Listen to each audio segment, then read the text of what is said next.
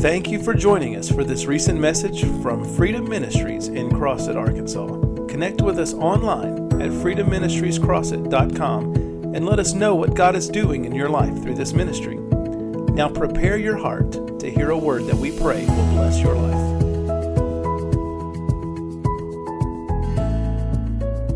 We've been praying about love, we've been praying about intimacy. Um, and I know that it is a real needed anointing because the first day we were here on Tuesday in the prayer and we were praying over a, a fear of intimacy. Why we're not intimate, we're not in, we're afraid of being re- truly intimately connected with other people, but we're also afraid of truly being intimately connected with God. And while I was praying it, something else just wrote, and I had, because our flesh does not like this so much that I was in the middle of the prayer. I'm talking about I had been already been here two hours, and all of a sudden I find myself saying, God, I don't want to pray this prayer anymore. I, I don't I don't like this particular prayer that we're praying. I want to pray about something else. I want I'm just taking the mask off and and I told that's exactly what I told God. Now I corrected myself real fast because I recognized, oh, that is my flesh. That's something in me. I need to get that out of me because I need a revelation on intimacy and love. Amen. We all need a revelation on intimacy and love. But I saw because it was such a difficult prayer to pray that um, that is incredibly important. It's because it's the call to this kind of supernatural love, the kind that Jesus had, costs me something. It's not a feeling, it's not a. Um, one day in prayer recently, I, we were talking, and then I called it a, um, a convenient love, is what most of Christianity has. We have convenient love. I'm not going to go out of my way for you. But if you show up at the same place I'm at, I'm going to hug you and smile and tell you how much I love you and how much I appreciate you. If um, if I really really like you, I may buy you a gift card on your birthday. Um, but probably only if you came to my kid's birthday party. I mean, so we have a convenient love. We don't have the love that goes out after someone. That is that love costs me something. Um, we don't like it, and uh, and so much so that there's such a stigma attached to the love chapter of First Corinthians that Pastor was actually quoting out of this morning, even in prayer, First Corinthians 13, that most Christians, at least in the churches I was raised in, we would the preachers would avoid it because people would just roll their eyes like, oh, here we go again. We're going to hear about love again we all think we've heard this, this chapter so many times. We all know what it says. We need to love people. Love is kind. Love is patient. All those things. And we don't even pay, to where we don't even pay attention to it anymore. But God's going to give us a revelation on love out of this chapter today. Amen. How many of us want a revelation on love? Amen. Okay. I'm just gonna I'm gonna start with just with just reading through it. It says 1 Corinthians 13. Paul is talking and he says, "Though I speak with the tongues of men and angels, but have not love, I have become sounding brass or a clanging cymbal. Though I have the gift of prophecy and I understand all mysteries and all knowledge, and though I have all faith, so that I could remove a mountain, but I don't have love, I am nothing. And though I bestow all my goods to feed the poor, and though I give my body to be burned, but have not love, it profits me nothing. That is, I think, perhaps the most weighty three verses, maybe in the entire Bible. Because I see a few things there. I can operate in the gifts of God. I can give my life to God. I can serve God in the church. I can give all of my money until I'm broke. I can, I can even give my body to be burned for someone else. But if I'm not doing it out of love, it is absolutely worthless. And when we really begin to look and examine our motives and say, oh my God, I do do all of these things, these things that we fill our life up with, things for God, things for the kingdom that we fill our life up with. I do all these things. But is it worth anything? Because did I do it because I love somebody or did I do it because it made me feel really good about myself? Because those are opposite if I'm self seeking in something, it's the opposite of love because love is not self seeking. and actually goes on and tells us that in the next few verses. Love suffers long and is kind. Love does not envy. It does, love does not parade itself. It is not puffed up. It does not behave rudely and it does not seek its own. It's not provoked. It thinks no evil. It does not rejoice in iniquity, but it rejoices in the truth. And then it really gets into the difficult things because it says it bears all things. It believes all things, it hopes all things, and it endures all things.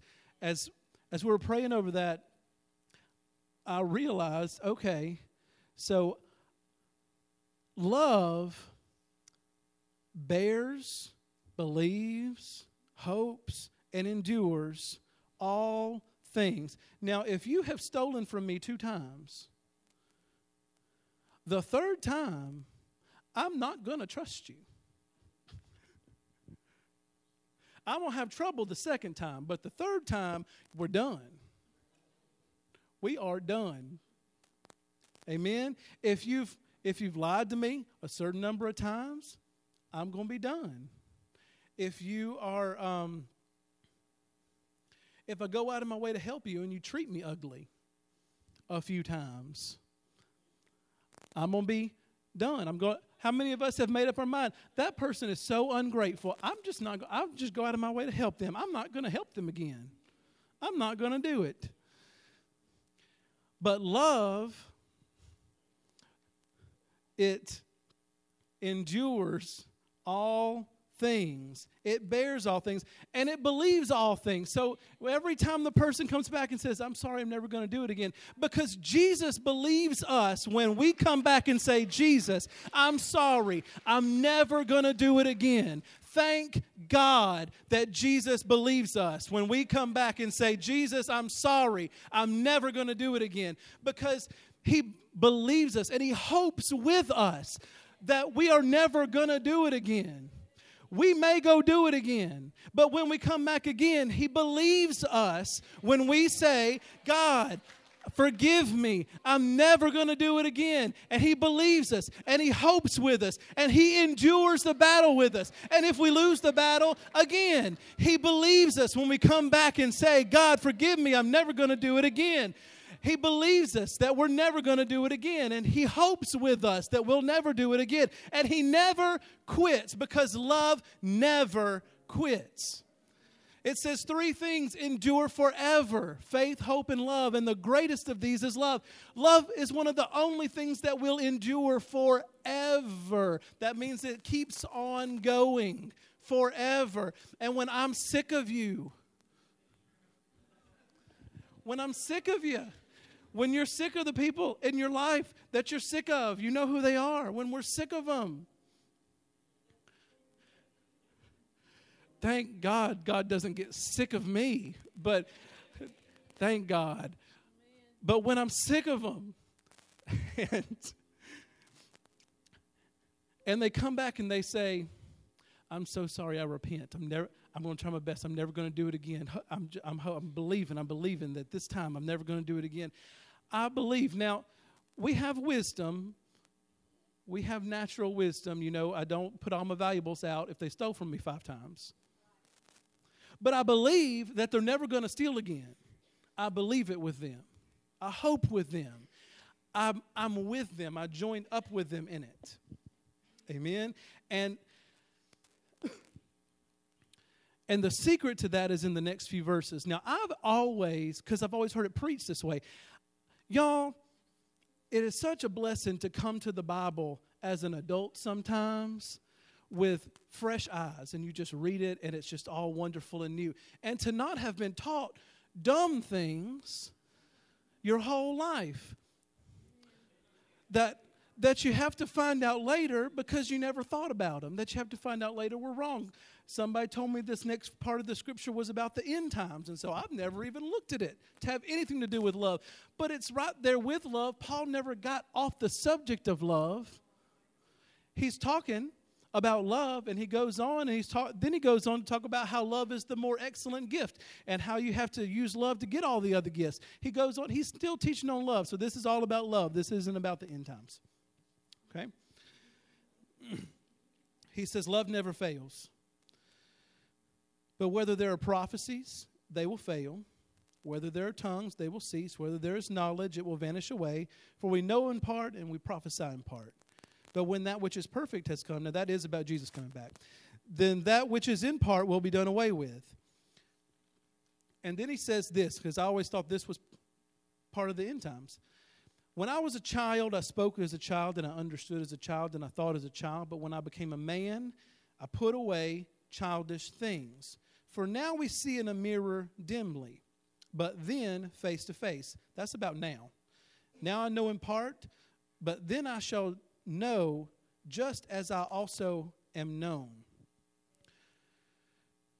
Paul's teaching us here what maturity, spiritual maturity, and love acts like in these scriptures.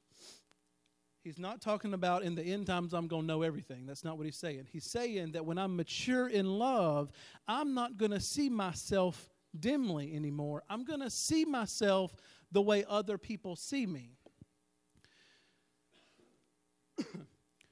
recently, um, I had a conversation with um, Adelaide about a person in our life who had disappointed her.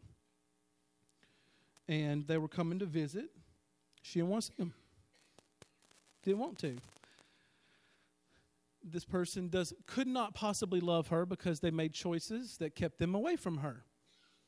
Because that is the way children look at the world. It's black or it's white. It's simple.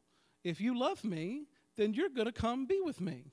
If you love me, you're going to do whatever you need to do to have a relationship with me. And as I had to, I had to sit down and explain, you know, what we know as adults is that people love us. They do love us, but there's other things that operate. They can be afraid. They can there's other fear. There's other things that operate that that make them not do the stuff they should do. But it doesn't mean they don't love you. You know that they can they can be both. They can be wrong, but they can also love you.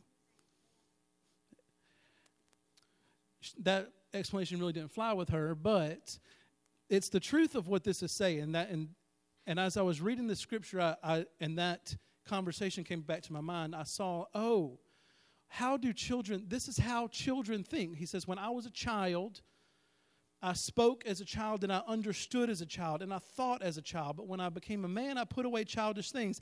And then he tells us what that means because for, for now, as immature people, as children, I see in a mirror dimly. He says, It's like I see in a mirror, but only dimly. I only see a little bit of myself. But then I see face to face. I, I only know in part. I just know a little bit of right now, but then I'm going to know just as I also am known. Children have a self focused worldview. Um, immature people have a self focused worldview. And that means that how can I say it? Um, when we say, but you know I didn't mean it that way. That's what I'm talking about. Well, I didn't mean to say that, but you just took it that way. You took it the wrong way. No, they took it the way they took it. And when I am operating in love, I see the way other people see me because I can see through their eyes. Love allows me to see myself, is what the scripture's telling us here. I can see I only know myself in part, but when I'm mature in love, then I, then I know myself, even as other people also know me. So when I, if I'm always explaining to others, I didn't really mean it that way. That's not really what I meant. Well, I, what I meant to say was this. Well, I meant to do that, then what the way I see myself is different than the way other people are seeing me because other people are seeing me as rude, as arrogant, as this or that, as uncaring. And then I say, No, no, no, I really am caring. No, I really am. You took that the wrong way. How many of us have ever known somebody or been in that situation? No, I really, I really am. I, that's not what that's just not really what I meant. But when I'm put on maturity in the love of God, that love that endures all things, that hopes all things, that believes all things. And this is why it can believe all things. This is why it can hope all things, because our natural mind can't do it. It's because when I can put away that childish, limited way of thinking, and I can put on the love way of thinking, and that is that the way you see me is your reality. When you say, I'm never going to do this again, that, that is your reality. When I can see through the love, I can see through love in my heart, into your heart, and see, okay, this is the way you see me. I need to fix me. You say you're never going to do this again. Yes, I can believe you because I love you, because I love, and love allows me to see that. Verse 12, it says, I'm going to be known as others know me. Hallelujah, Jesus. A person who is filled with love can see through another person's eyes and see myself. I'm not somebody who just says, no, no, no, that's not what I meant. That's something that I've had to actually see in myself is that if I'm throwing up that excuse all the time to people, then I have a problem with the way I see me.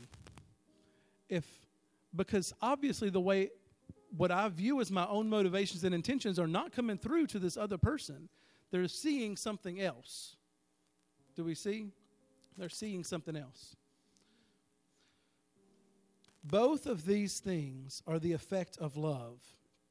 We can put ourselves into another person's heart and feel what they feel, know how they view us, and and that what that means is that the things that we regard as trivial in our life are the little things that matter to those other people. So when we look at his descriptions of love, that it doesn't parade itself, it's not puffed up. It rejoices in truth, it does not rejoice in iniquity. That is puffed up. When I say, when a person's feelings are hurt, when their feelings are hurt. And my response isn't, oh my gosh, you're hurt. I'm so sorry. I'm so sorry. That it's puffed up when I say, oh no, that's not, ju- that's just not the way I meant it. You got that all out of proportion. That puts that back on them as their problem. Their feelings are already hurt by me. I'm compounding the problem when I say, because I puff myself up and say, no, no, no, that's not the way I meant it.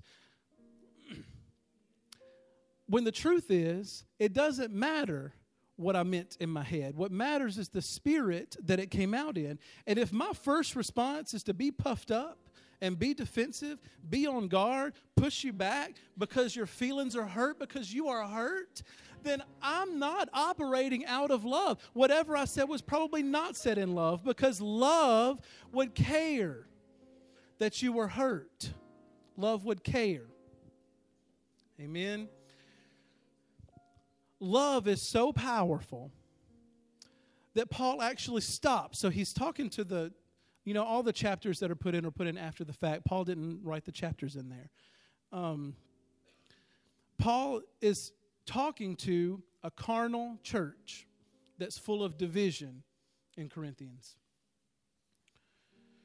Full of division. He had to begin the whole letter to the church at Corinth, telling them, stop fighting amongst yourselves. Stop saying, Well, I follow Paul, I follow Apollos, I'm better than you. I've got this doctrine, I've got that doctrine. He had, had to start the whole letter talking about that. And then he had to go on and begin to teach them about spiritual gifts because they were using spiritual gifts for their own personal whatever, make themselves feel better about themselves. And so he had to stop his teaching in the of on spiritual gifts to give them this little aside. And this is what he says. So he was in uh, at the very end of chapter 12. We'll pick up right there. It says, Now you are the body of Christ and your members individually. And God has appointed these in the church first apostles, second prophets, third teachers, and after that, miracles. These are all gifts that He's given to all of us. Miracles, gifts of healing, helps, administrations, varieties of tongues. Are all apostles, or all prophets, or all teachers, or all workers of miracles? Do all have the gifts of healing? Do all speak in tongues? And there He's talking about the prophesying in tongues. Do all interpret? He says, but earnestly desire the best gifts and then to lead into his teaching on love, he says, But I'm going to show you the more excellent way. And he goes on and he tells us the first thing in chapter 13 is that we can operate in the, in the gifts of the Spirit without love. We can. We can get up here, we can do the thing, we can bring in the presence of God, we can help somebody get out of a demon. We can do anything that we need to do, we need to do if we connect with the Holy Ghost and not operate in love. We can. He says it. And he says, You should desire the best gifts. You should be operating in the gifts of the Spirit. You should be seeing signs, wonders, and miracles and prophecies and um, healing of the sick. You should see all that stuff happening. He said, But I'm going to show you a more excellent way to have the gifts of the Spirit operating in your church. And then he begins to teach on love. He's making one point. He says that if you really want to minister, you want the gifts of God flowing, you want the apostles, prophets, and teachers, you want signs, wonders, and miracles.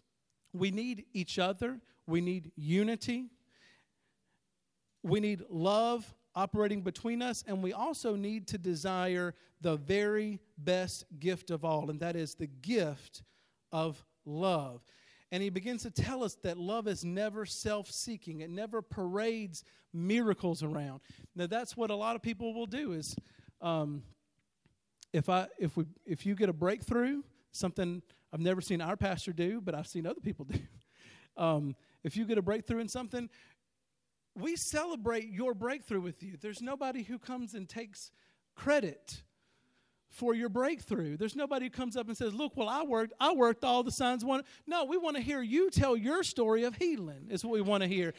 We don't he said, but that's what they were doing there. They were they they worked the miracles and they would get up and they'd parade themselves around. And he says, love doesn't parade itself. Love rejoices with another person because all of that is self-seeking. If I'm ministering for God, if I'm teaching a Sunday school class, if I'm worshiping on the worship team, if I'm playing an instrument, if I'm cleaning the bathrooms, if I'm doing anything, and it's so that you can look at me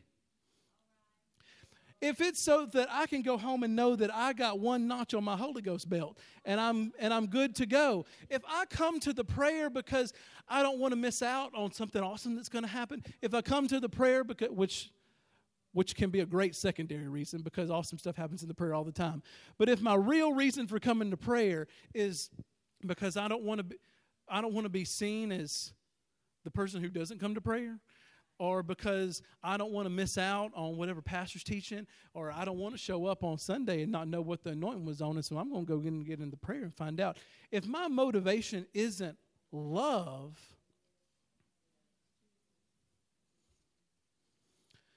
oh, you know, in the business world, there's a there's a, um, a phrase: return on investment. And if I don't get a return on my investment, then I don't make the investment. And if the Bible tells me that if I invest all my time in these things, but at the end of it, it's nothing, nothing, I've invested my life into something for me. For me. God, let's take the mask off and say it, it's it's for me. For me, because if I cared, if I cared, you would know I loved you. If I cared, you would know you were cared for. Love reaches out. And I began to see one of the main spirits that stops love. And it wasn't what I expected. And Sister Monica actually said it in prayer um, a week or so ago, and it just jumped in my spirit. And I, and I began to keep praying on it. And she said, We just assume. We assume. And I was praying and I said, Oh my God, assuming is about the most selfish, self centered, arrogant, high minded thing that I can do to another human being is to assume. Because even if I'm assuming the best about you, I don't actually care enough to take the time to find out what's going on with you. I assume. And a lot of times when I assume the best, it's so that I don't have to worry with anything bad that actually may be going on with you and then have that on me. I'm just going to, I'm assuming the best. It's all okay. I assume the best. So, just like this childish person that Paul's writing about, we don't see people through love. We assume. Now, we build up walls against people to avoid getting hurt because we know that we can't love, we can't truly love unless we're open to be hurt, unless we're open to be disappointed. We can't truly love.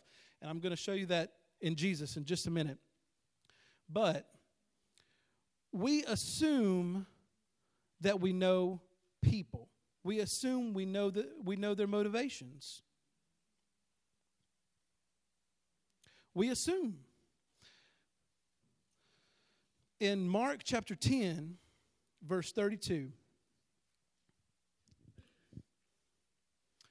we can see the how selfish being presumptuous, which is assuming, is selfish. Y'all, this is one of I just when I read it, I my eyes rolled into the back of my head. But we can, if we're honest, we'll see ourselves in it a lot of time. A lot. God will see ourselves more in this more than we even want to see ourselves in it. Mark chapter 10, I'm going to start in verse 32. Now they were on the road going up to Jerusalem, and Jesus was going before them, and they were amazed, and they and as they followed, they were afraid. Then he took the twelve aside again and began to tell them the things that would happen to him. Behold, we are going up to Jerusalem, and the Son of Man will be betrayed to the chief priests and to the scribes, and they will condemn him to death and deliver him to the Gentiles, and they will mock him and scourge him and spit on him and kill him. And on the third day, he will rise again. That's, that's a that's an eye-opening revelation for his followers that had loved him and followed him for two years. Then James and John, the sons of Zebedee, came to him saying, Teacher, we want you to do for us whatever we ask.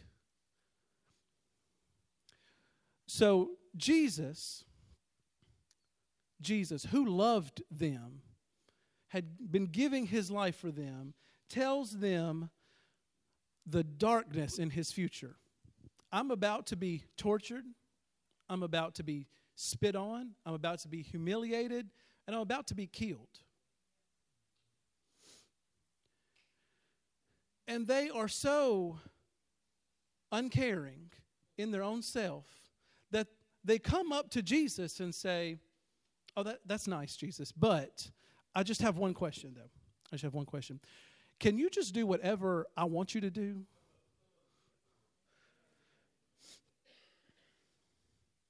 And I, you can almost hear, if you're just reading, you can almost hear the sigh before Jesus answered. what do you want me to do for you? They said to him, Grant us that we may sit one on your right hand and one on your left in your glory. And Jesus didn't say, Did you not just hear me? I'm about to be killed. You want to be on my right hand and my left hand? No, because they had an idea of who Jesus was going to be. They knew he was the Messiah. So they assumed. They actually didn't even pay attention to what he was saying because they assumed we're riding Jesus' coattails all the way up to rule the whole world because we know he's the Messiah. Can you just do one thing? Uh, whatever you said, Jesus, that was nice, but can you just do one thing for me? When you get up there, when you're ruling the whole world, I want, I want to sit on this side and I want my brother to sit on this side. Is that okay? Can we just, can we just do that? They assume so selfish. We see in this example, you can see how disgustingly selfish it is to assume well, that we know what someone else is going through. We look at people and we assume all the time. It is the most careless, careless act that we can do to another human being is to just assume without asking. We assume because, you know, we're thinking, I, I haven't seen this person in a while and I, and I love them so much. I need to go see about them. No, they're busy. I'm sure they're busy. I know this person had a death in their family and I just need to go. I just need to call and check on. No, I'm sure they're with the family. They're probably busy right now. I'm not gonna. I'm not gonna do that. Uh, you assume. You assume. Because you, you don't know. They may be at home alone probably are home alone because everybody else in the church probably said, no, they're, they're go, they got people everywhere, people crawling in and out of their house. I'm, I'm, just, I'm not going to go right now. I'll just text, I'll just Facebook, you know, and tell them that they're okay. We assume. We assume. Oh, God help us. So he says, What do you want me to do? And, he, and they say, Grant that we may sit on your one on your right hand and the other on your left in glory. And Jesus said unto them, You you don't even know what you're asking. Oh, but since you ask it, are you able to drink the cup that I drink and be baptized with the baptism that I am baptized with? And I just, you know, I have this picture, this movie playing out in my mind. I don't, and they're like, we're able. I can just see them like nudging each other, like, yeah, we're able. We're able to do it. Not still not even. He just said, you don't even know what you're asking, but are you able to t- drink from the cup that I'm the same cup that when he was Jesus himself was in the garden of Gethsemane prayed that God take this cup from me. It was so great that even Jesus himself did not want to bear it. He said, if, Are you able to drink of this cup that I'm going to drink of? Be baptized? In the baptism that I'm baptized with, oh yes, we're able. And he says, oh, you're you're going to drink the cup. Oh, and you're going to be baptized in the baptism that I'm baptized with, but to sit on my right and my left hand is not mine to give. It says when the ten heard it,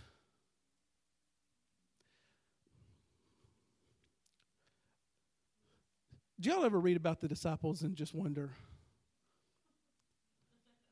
if they if these people could turn into the apostles, God really can't use any of us.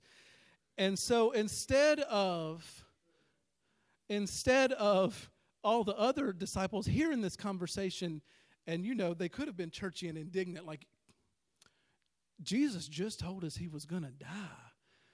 You are, what are you thinking getting up there? Oh, you, you ask for it, ask him for that cup now. They all get jealous and they envy he says, and and Jesus called himself and he said he called them when they saw he saw that they were all murmuring and complaining against each other. And he says you know that those who are considered rulers over the gentiles they lord it over them and their great ones exercise authority over them. Yet it shall not be so among you but whoever desires to become great whoever desires to sit at my right and my left will become your servant. And whoever of you desires to be first shall be the slave of all. For even the Son of Man did not come to be served, but to serve, and to give his life a ransom for many. Jesus looked, he exemplified 1 Corinthians chapter 13 in this passage. He didn't see the disgusting, selfish, short sighted, uncaring, unloving. He told them he's going to die. They did not even blink an eye. He saw their heart, that they did love him. They were selfish. They were this and they were that. They were what they were. but they were still worth loving. And, and he even spoke into them you're you are going to do it. You are going to drink this cup. You are going to be baptized. You are going to be great. If you want to be great you're going to become the servant of all. He began to speak into them and and raise them up into who he called them to be even in the midst of that. Thank you jesus. Thank you jesus. Hallelujah. So we see here one thing and that is that arrogance and assuming go hand in hand. And, they, and it blocks us from seeing the truth of love. Assumptions are always benefiting me. Always. That's why I can't assume and also love someone. And we know that if we're really honest, because if I can make an assumption, then I don't have to do extra work. I don't have to exert the energy. I don't have to care enough to do to find out what's actually going on with you. So when we say, "Oh, they're too busy," "Oh, I'm just going to bother them," you know, I'm just going to bother them. They really don't want to hear from me. They've got everything else going on, um, or, or with God God really didn't meet my need like I wanted him to. So he he's not going to come through for me in this. I'm going to have to figure it out myself. That prophecy God gave me didn't come to pass like I wanted it to come to pass. And so it must not going to be happen must not going to be happening that way. Hmm, it must not going to be happening at all. Maybe it wasn't even a word from God. Maybe I really didn't even hear from God. We assume. We assume with God all the time we assume. We hear a word, and I assume. I run after it. When I um, was young and I felt called to the ministry, I assumed all the next steps of how to be in the ministry. I assumed, well, okay, I'm gonna, okay, I wanna, I wanna be a, a preacher. I'm gonna go to Bible college. That's what I'm gonna do. I went and I found my Bible college. Now I didn't ask the Holy Ghost what to do. I assumed. God put it in me, and, and I assumed from there. I didn't ask Him what to do. I went to Bible college. I spent a, Bible colleges are expensive. I spent a lot of money in one year and dropped out. And that was when I, I asked God, God, I do want to give my life to you. I do want to serve you. Where, what do you want me to do? I moved, moved back here to figure, you know, figure out my life. And uh, tried to go to Bible college in California. That didn't, that wasn't God. So finally, I, said, God, what do you want me to do? Um, is it just, am I not supposed to be in the ministry? Because I'm still assuming that if He wants me in the ministry, I've got to go to Bible college. And He said, No, I want you to sit in this school of ministry. I want you to sit under the people I put you under here at Freedom Ministries, at Faith Ministries at the time, and learn. Learn how to be a minister. Learn how to do what I've called you to do. Now, I could have listened to God to begin with and saved myself several, several thousand dollars. But I assume, we assume, and then a lot of times we assume because, and we, and when it doesn't work out the way we assume it's going to work out, we just assume it didn't, it was never God to begin with assume assumption is actually not caring at all. And assuming's all that we can do unless we ask. Unless I ask. I'm a, if I'm afraid of an intimate relationship with God, maybe it's because I'm afraid He's going to tell me something I really don't want to hear it's easier to assume. If I'm, a, I'm afraid of an intimate relationship with another person, really showing them my heart and loving them with my heart on my sleeve, because I don't want to be hurt, because I'm afraid of being rejected, and so I put a wall up. And I just assume from a distance. I assume, hey, you're you're good. You're good, right? You're good. Okay, okay, that's good. Um, a lot of times we assume with people that we're witnessing to because we look and we see, well, they're still smoking and they're still drinking and they're still doing these things. And so I know there ain't no God in them. That's an assumption. Because obviously there's still judgmentalness in you. So, so if it's in you and you're saved, then this that I'm dealing with, this is me, and I'm still saved too. We can't assume. I can't look at anybody else and make an assumption unless I get in prayer and I hear from God or I love that person enough to build a relationship with them and ask and get in the middle of their life and say, I see that it looks like you may be going through a hard time. I'm coming to get in the middle of your hard time. You may not want me to be there. I really don't even care. I'm coming to get in the middle of your hard time and I'm going to help you through it. Now, we all, you know, because we're all private and we all, um, we're all arrogant too, we don't like to let people into our mess. You know, and so we put up, we, we probably push people away. No, no, no, don't come in. My house is a mess. Don't come in. Don't come in. Don't come in. Sister Monica said, oh, I think it was Sister Monica. She said, um, she said, I want the, she said, I, I want the kind of friends that like, if you come over, I don't want to clean up my house just so that you can come in. I said, Oh, that's a really good friend. I can count those on like one hand. that's a really good friend. But that's somebody that you have let in, that you've let in, and that you don't have a mask on around anymore because they lo- you love them and they love you, and, and they don't, and you're not worried about what they think when they come in and see the mess. And so we go and we get in the middle of stuff we go and we and we just love people. I was talking to someone that I was really reaching out to. They they had been a little while back and they hadn't been back again. And I was re- re- just kept on reaching out, and eventually they quit talking to me. I was like, okay, well I'm really bugging them, so I'm going to leave them alone. And I didn't talk to them for a couple of weeks, and the Holy Ghost convicted me, and I ignored him the first time, and I because I said, but God, look at my phone calls and my text messages that all went unanswered. So they don't want to talk to me. And he said, Mm-mm, You call him back. And so I, I called him back. I texted actually that time. And I just said, Hey, you know, um, just want to check in and see how you're doing.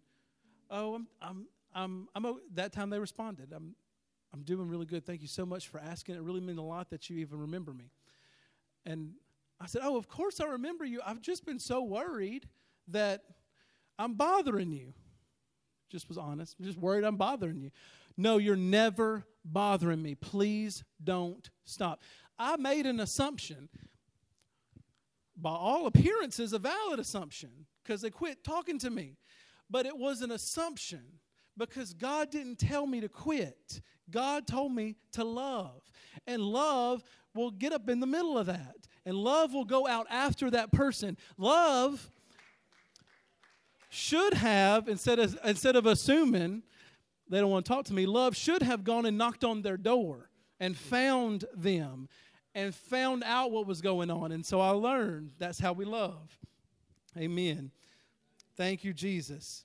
Love demands openness to be hurt and be disappointed. This is the cup that Jesus drank from. It's not an easy thing to do because even Jesus struggled with that. That level of, of putting yourself out there to be abused, putting yourself out there to be hurt, putting yourself out there to be mocked, putting yourself out there to people who act like right now like they really don't even care what you're doing for them. That is the cup that he drank from, and that's the cup that he said that everyone who wants a place in his kingdom is going to drink from with him. That's the baptism that he was baptized into of totally laying his life down, of not having a guard up and saying, Well, I'm going to pour out love, but I'm not going to let you in. We do that a lot of times in the church. Um, I pour out love, but no, love is I could be get hurt by you. I could be rejected by you. I could be disappointed by you but I'm going to love anyway. The call is the same.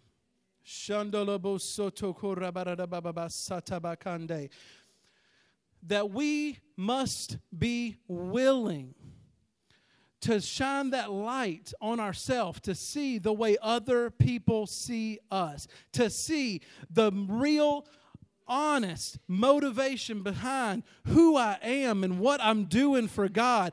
Is it but is it out of this kind of love, the cup that Jesus drank from that was sacrificing himself, this kind of love that poured himself out over and over and over again to a group of people who didn't get it, who kept believing in them over and over and over again until they finally began to measure up to who God knew that they could be, who kept on keeping on, who never failed and who never gave up on them. That's what Paul is saying. He says, You can have the miracles, you can have the presence, you can have the wonderful music. There are churches everywhere who do it. And you come in and you can feel the anointing and you can feel the blessing and you can go home. You can. But there's another place to press into. Uh, Dr. Cerullo says we press past that point of blessing and into the realm of power. And Paul, and that's what Paul is saying. He says you can have all that, but I'm going to show you a more excellent way. There's a more excellent way that it's not just a blessing, it's not just a healing, it's not just a little thing that happens. It's a power that changes me as it's changing you. It's a power that changes another person. It's a power that's so great that it's not just a, a little doodad or a little goosebump or a little bit of feeling, or maybe we get to fall out and we feel like we really did something for God. It's a power that is infectious, that gets into people, that gets involved in their lives lives. It's something that doesn't end when I get up from the altar. It's something that doesn't end when I leave the church. It's something that doesn't end in a morning devotion. It's something that when I'm at Walmart and I see somebody and I hadn't even taken a shower today, but I still feel compelled, go get that person. Go love that person. It's one that when I'm having time with my kids and my phone rings and I say I'd really rather be doing something else, but I need to show love. This person is hurting and I need to do something about it. It's the cup that Jesus drank from. It's the power to perform the miracles. It's the more excellent way to have the power of God working in your life.